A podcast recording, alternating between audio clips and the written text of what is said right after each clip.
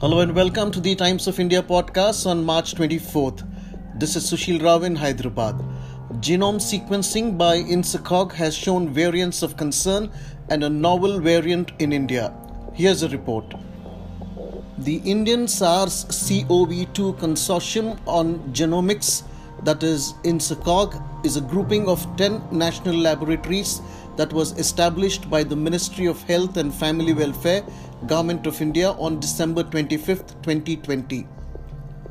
It has since then been carrying out genomic sequencing and analysis of circulating COVID 19 viruses and correlating epidemiological trends with genomic variants. Genomic variants of various viruses are a natural phenomenon and are found in almost all countries. Since the consortium initiated its work, 771 variants of concern, that is VOCs, have been detected in a total of 10,787 positive samples shared by the states and union territories. These include 736 samples positive for viruses of the UK called B.1.1.7 lineage. 34 samples were found positive for viruses of the South African, that is B.1.351 lineage. One sample was found positive for viruses of the Brazilian, that is P.1 lineage. The samples with these VOCs have been identified in 18 states of the country. Genome sequencing and analysis have been carried out on samples from arriving international travelers, contacts of those positive for VOC, and community samples from most of the states at INSACOG partner laboratories, which are 10 in number. The analysis of samples from Maharashtra has revealed that compared to December 2020, there has been an increase in the fraction of samples with the E48Q and L452R mutations. Such mutations confer immune escape and increased infectivity. These mutations have been found in about 15 to 20 percent of the samples and do not match any previously catalogued VOCs.